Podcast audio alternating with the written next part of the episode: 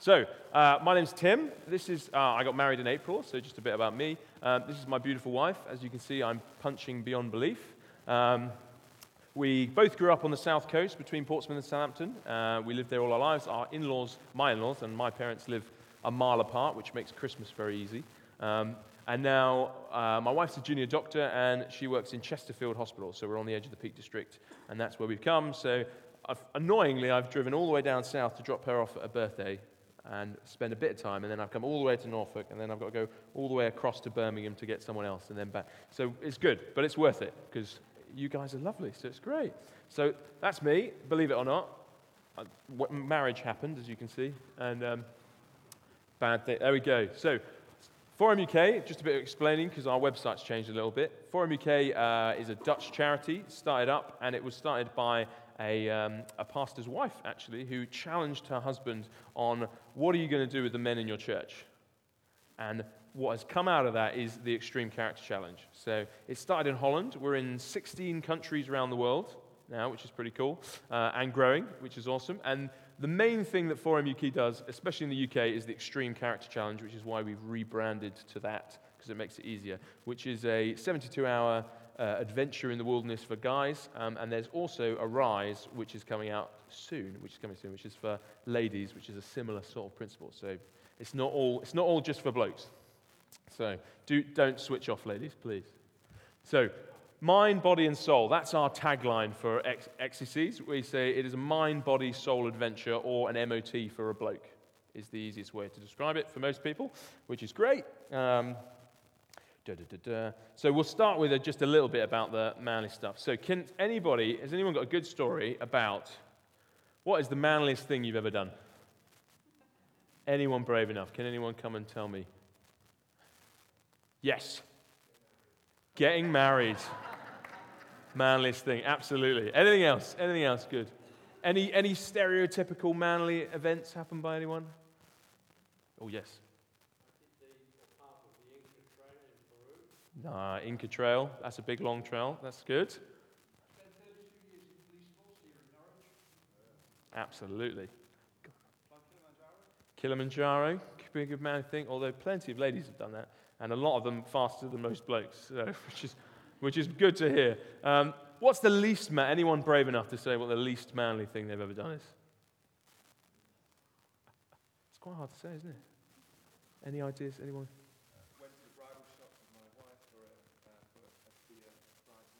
To be a bridesmaid. Help dressing at your own wedding. Right, okay, yeah. I'll give you that one, Steve. You, you've won. Uh,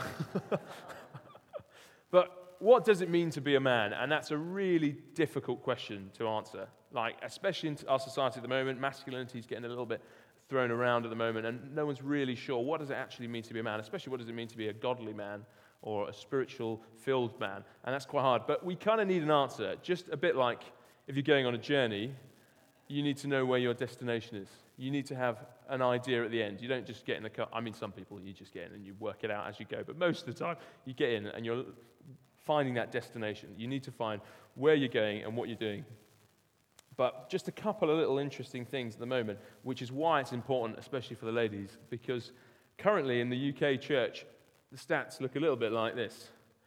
So 66% of the churchgoers are women, uh, so we're well down. And just looking at that at face value, it doesn't really mean much. But when you start thinking when you have children and you've got daughters and there's not enough Christian men for your daughters to marry, that then becomes an issue.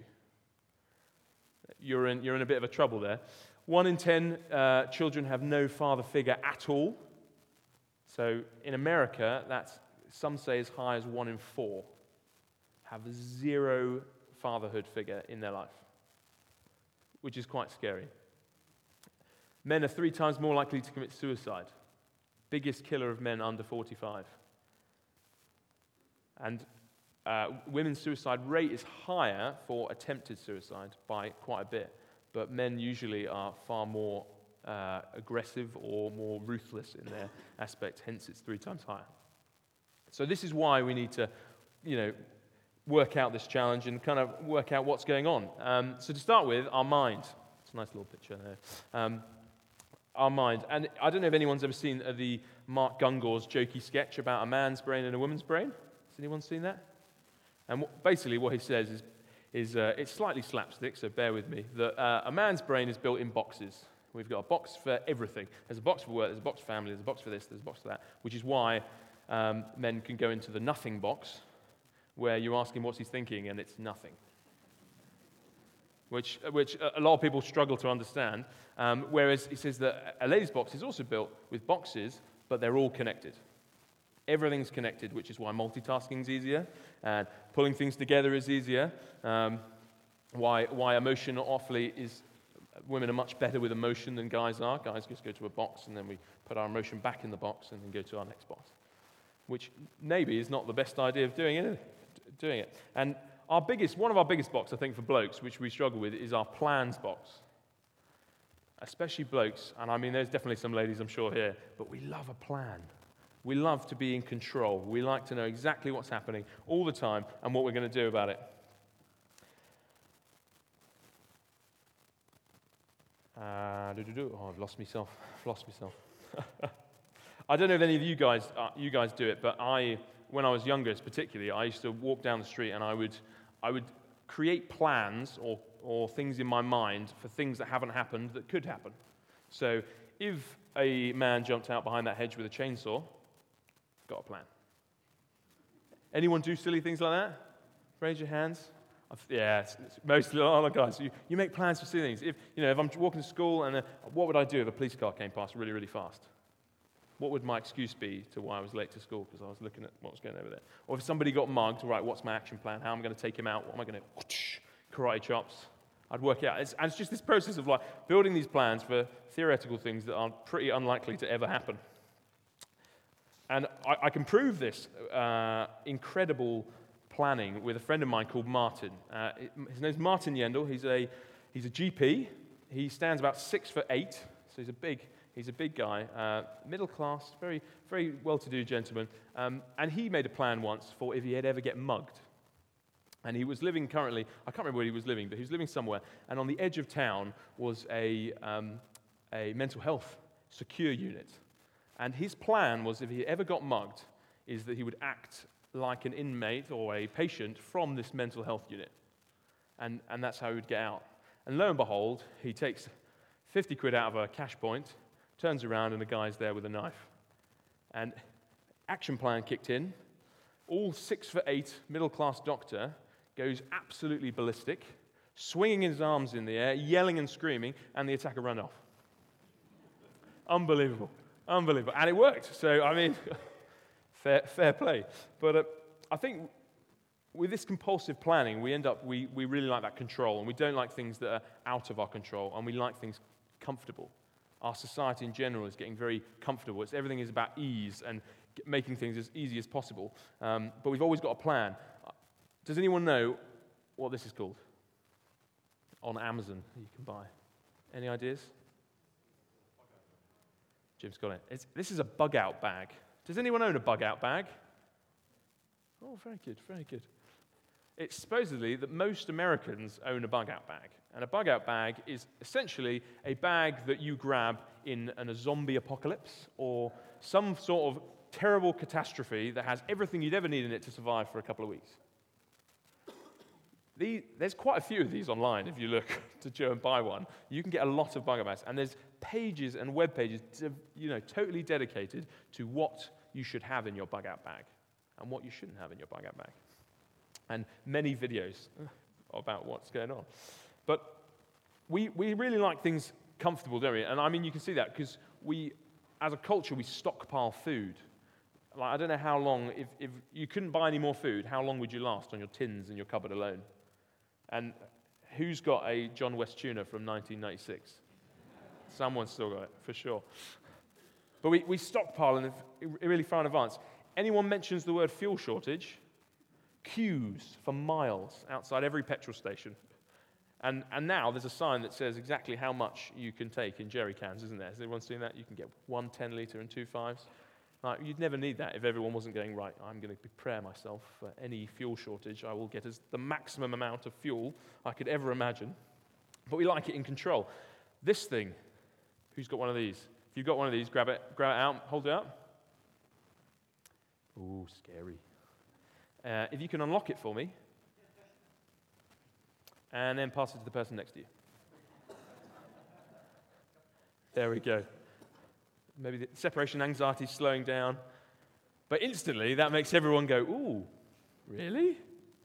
Because it's like, this is our entire control. This is our life, isn't it? It's got all our contacts, it's got our details in it, it's got everything we'd ever need, photos of things, um, everything we've ever looked at, all those silly YouTube videos you've watched while you're trying to fall asleep. Everything's in here. And as soon as you give that to somebody else, everyone goes, There's a little bit of you, and then it comes down, but there's a bit of you that's, oh, goodness. Surprisingly, the younger the generation that I'd say that to, the more impact that has, including a couple of people refusing to pass their phone across. Um, but you can, you can have your phone back, it's fine. But I mean, uh, quite a lot of that, they're reckoning, is linking to mental health. Mental health in the UK is pretty bad, as you see from the figures in the UK at the moment. And a lot of that is because our, we're getting that instant gratification. You can look up anything on your phone and you've got the answer within seconds. You, if you're hungry, you don't have to go and chase a deer down, unless you're Jim, you might do. But you don't have to, you can just ring a number and in 15 minutes you've got food there. And most of our society, for thousands and thousands of years, that's never been the case. You've never had that much ease to just get normal things in life. When, when we got married, um, we moved to Chesterfield. We had absolutely nothing really in our house. We had the odd few things. And our entire lounge was completely empty, um, except a couple of Aldi cardboard boxes that I collect food in because I don't like plastic bags. So I wander around with a big box and fill it. So we had a couple of those, which was great for a dining table for three weeks. Um, and we spent a lot of time in, there's an Ashgate hospice near us that does a big charity for furniture, and you can buy you know, wardrobes and sofas and everything. We looked around and we couldn't find anything we liked until we came across this. This is an ornate antique writing desk with a, with a leather pad and lovely drawers, and as you drop down the thing, the slides come out, and, it, and, it's, and it's very nice, isn't it? I, I mean, I, re, I sanded it all down, I tanned it and did all the work, so you can tell me it's nice, because I know it's nice, nice. But that was the only thing in our lounge for three weeks. Did we, I, I don't think we needed a writing desk. I don't think it will ever benefit us really, other than it looks nice and it makes me just feel, feel good. It makes me feel good when I look at it. Uh, but why do I need it? Is this something that I'm just trying to, you know, in my mind, just trying to elevate my house to this sort of middle class life that I've, I, I, aspire to? That I want to have a writing desk and I want to have a, a, roundabout in the front of my drive where I can drive round, or a line of trees down the side of my. Oh, why, why, do I, why do I do this? But it's one of those things that. Ooh, going a bit far now. Oh, I've already done a page. Look at that. Sorry, I've only got 10 pages to go. No, I'm joking. Um, but what we're doing with our kind of minds and our process doesn't seem to be working. We, we, we do need some help at the moment. I mean, mental health is massively on the rise. And I think a lot of that is we're making everything comfortable. Everything's really comfortable. And we, we're getting in our nice little bubble and we're sitting there. And, and don't get me wrong, there's so much huge potential. That's the thing about our minds, is all the things we've done in the past. Anyone know what this is a picture of? First flight. This is the first powered flight. 1903, humankind flew the first aeroplane um, for the first time off the ground for 12 seconds and went 120 feet. 66 years later, anyone know? Moon landing. 66 years from kind of gaining some flight to being able to go to the moon and back. Absolutely astounding. Absolutely incredible. The phone that you just got out of your pocket can search any question pretty much in under 10 seconds. Phenomenal. And they also say that that's, there's more technological data in that phone than all the computers involved in the moon landing, which is Somebody's built that, somebody's made that. What incredible mind power. And I mean, maybe it's not all doom and gloom because there are some facts that seem to be stating that we're doing better. The current generation is slapstick named Generation Sensible. Believe it or not, I know it's a bit of a shock. I'm seeing faces of, oh, really? But Generation Sensible, currently, in the last 15 years, children are drinking less, taking drugs less, smoking less, there's teenage pregnancies down, and getting arrested is less. So maybe, maybe we are, we're, we're doing good. But when you think about those challenge, those, uh, those incredible feats, all of them involved someone challenging themselves, pushing out of the box. I mean, you've got to be absolutely nutty to get in a plane that you and your mate have made just to try and have a fly. Like, that is absolutely, but it's taking out of that comfort zone and you're going somewhere that gives you a challenge and it leads to something else. Uh, so, body. Body's a really good one. Um, we've considered our, the, our health in our mind, so now we need to look at our body. As you can see, I'm not very good with the health of my body. Believe it or not, I can park run in 24 minutes. Just, just saying. So it's good. It's okay. It's not the end. But I remember when I was, a, when I was young, we, uh, we went with the church and we went out into the local town and we asked lots of people what, uh, what was the most important thing to you in life. And God came up a lot, family came up a lot. But can anyone tell me what, what else? What was another big one? Good health. And I would say probably everybody we asked over, over the age of 50 in particular, when you've lived a little bit and you know what's going on, nearly all of them said their health. Their health was that important. And I mean, it's quite easy. Um, you really only realize it when it's gone, I think, most people. You don't really know. And I'm, I'm massively active. I'm a kind of mountaineer and a climbing instructor by sort of trade. Um, so not long ago in October, oh no, September, I uh, took the in laws out climbing. This is my mother in law, abseiling down a, a, cliff face. She was absolutely bomber, smashed it. It was my father in law that was there, quivering, holding the rope, saying, Am I okay? Am I okay? Believe it or not. But on this very day, uh, they wanted me to see some climbing, so I climbed this crack just in, in, in, trainers, which is, is fine and it's normal. And basically, if, if anyone's ever done climbing, crack climbing, you ram your foot in sideways, basically, and then you turn your foot. And then that's how you get the, the grip. So that's the widening of the foot, and then you can push down. So one after the other, foot in, turn, foot in, turn. So, I mean, it's all good. Yet, not all is over running around and abseiling and climbing and doing all this stuff's really good on, a on, a, um, on a, I think it was a Saturday. It was a Saturday. And then we went for the classic Sunday afternoon stroll. And uh, this fatefully happened, which I don't think you can quite see it, but in the back, can you see there's two little rocks in the background? Um, there's a flat platform and then a little rock, which is only about this high. I stepped off that rock, and uh, if you're squeamish, turn your eyes. This was my ankle afterwards. And I mean, I've got very strong ankles. I climb in the mountains. I usually hike around in trainers, no problem.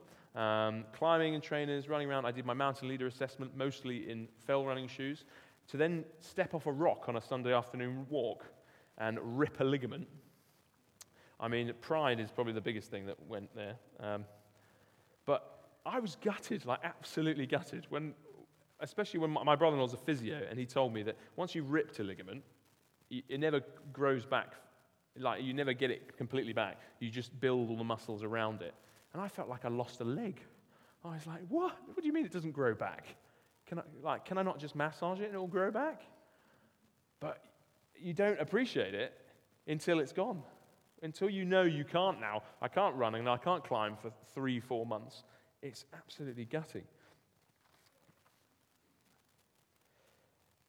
And I mean, I think it probably makes it worse when you realize the actual potential our body has. And I've looked into this quite a lot recently, and it's phenomenal what our potential our body has. And for a little bit of a laugh, does anyone know why Llanwrtyd Wells is famous? Any ideas?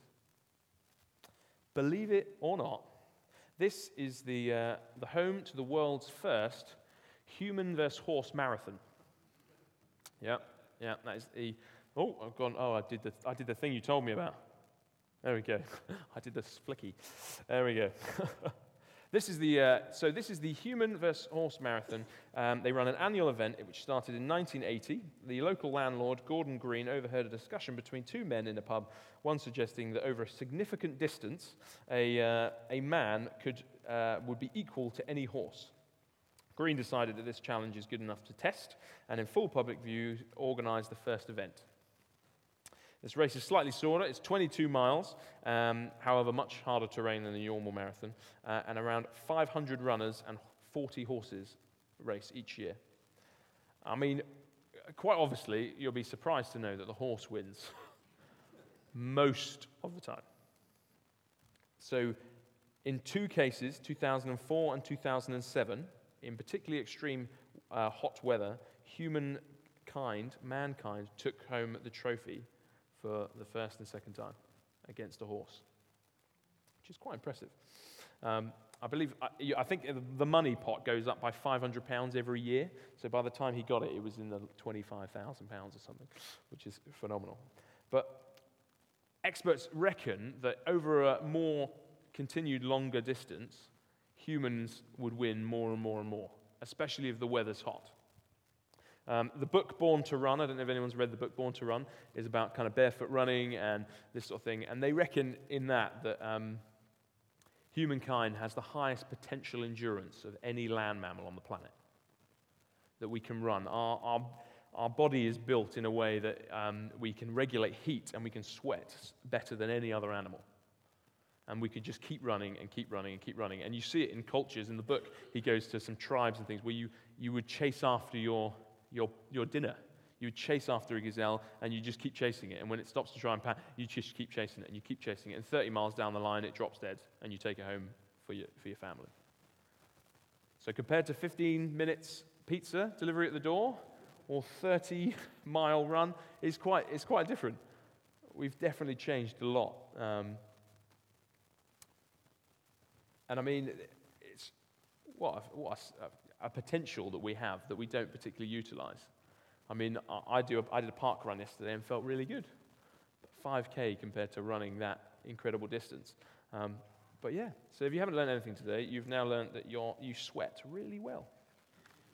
Really proficient sweaters. Um, but I'm, I'm pretty fit. Um, but I'm a little bit, I'm, I'm fed up of kind of being fit and fat at the same time.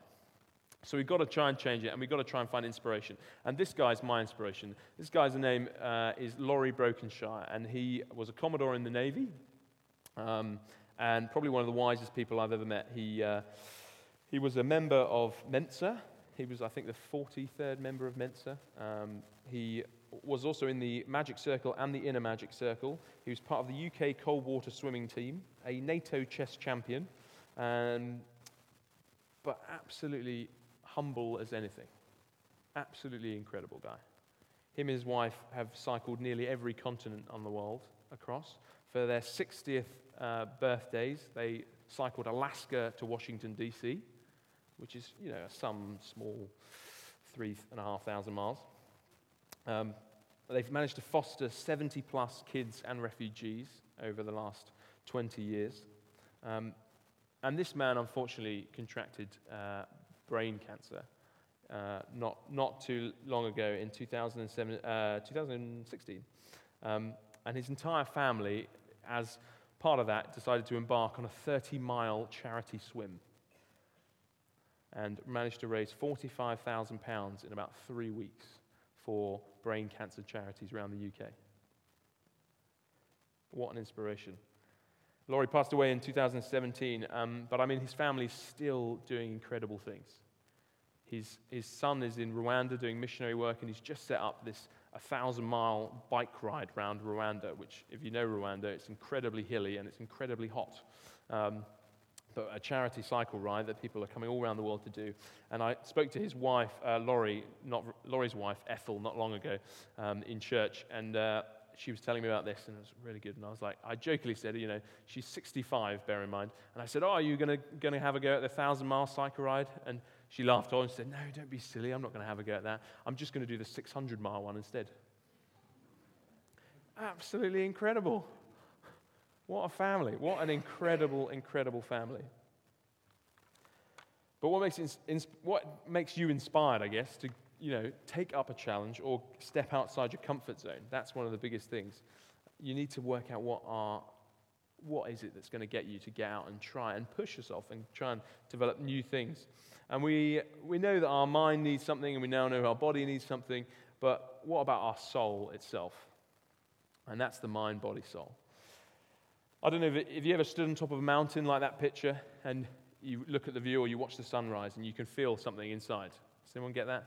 You just feel that, that kind of feeling. And I don't know personally from myself, but I know most people who have children here will probably tell you uh, when your child is born, you get that there's something in you that that being is the most precious thing to you in the world, and it's the most beautiful thing in the world, even though it's actually blue and looks like a bit like a goblin, and it's not really, it looks the prettiest, but that thing is the most important thing to you you could ever imagine.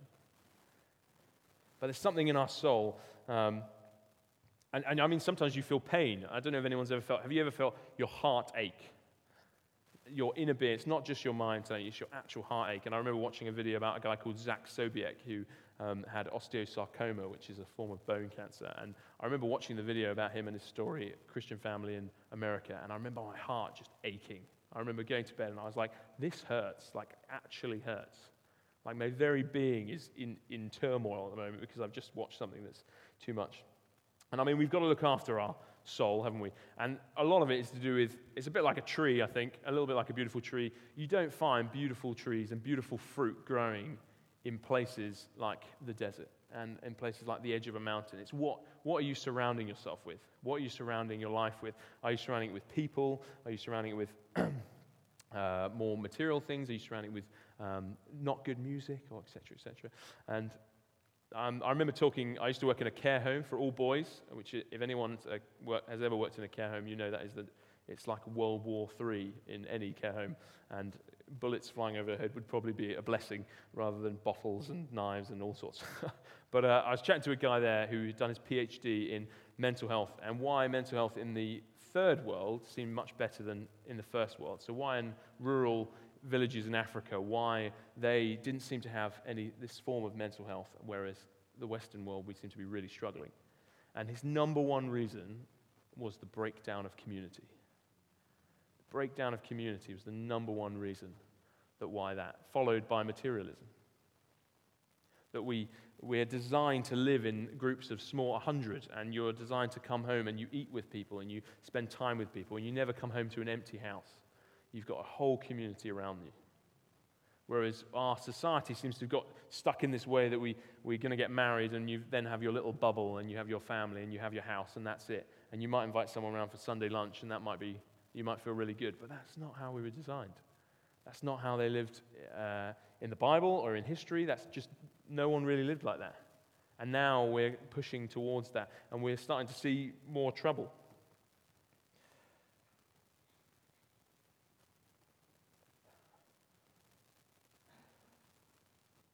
Think quite often you, eh, that whole model of kind of having your own house and you, and having stuff and that materialism, quite, I've just realized there's people up there. Hi. Goodness me. That's exciting. um, you, we, we view quite a lot of time, society tells us that stuff is our freedom. That if we get a new, faster car, that's our freedom. That will mean I can go out and do stuff. If I get a new motorbike, I can go. If I get a jet ski, it's going to give me freedom. The bigger house I have, the more free I am, the more stuff I have, the better it's going to be. And that society tells us that, and not everyone believes that. And I'm sure most of us know that money doesn't equal happiness, or stuff doesn't equal happiness, or being better for our soul. But we still get stuck, and a lot of people do get stuck in, in stuff.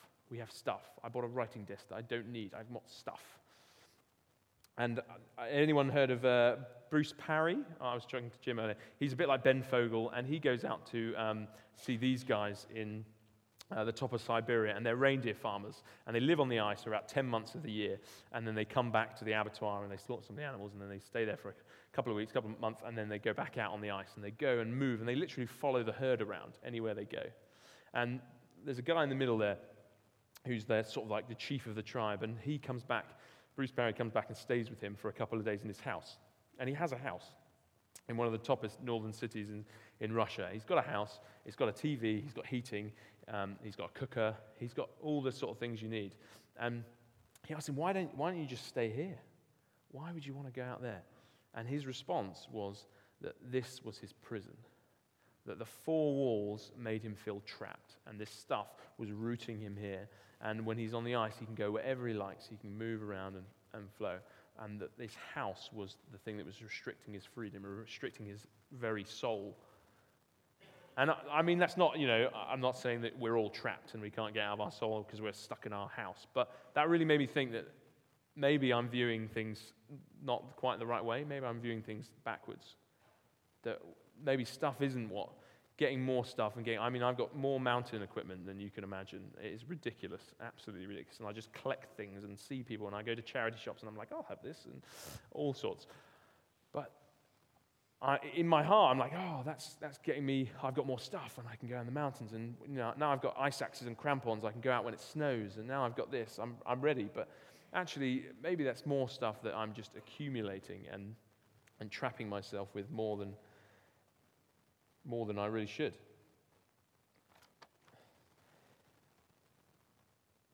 But I, we definitely know that loneliness can really damage our soul, and we know that val- valuing stuff can do damage to our soul. So we've got to work out how to protect it.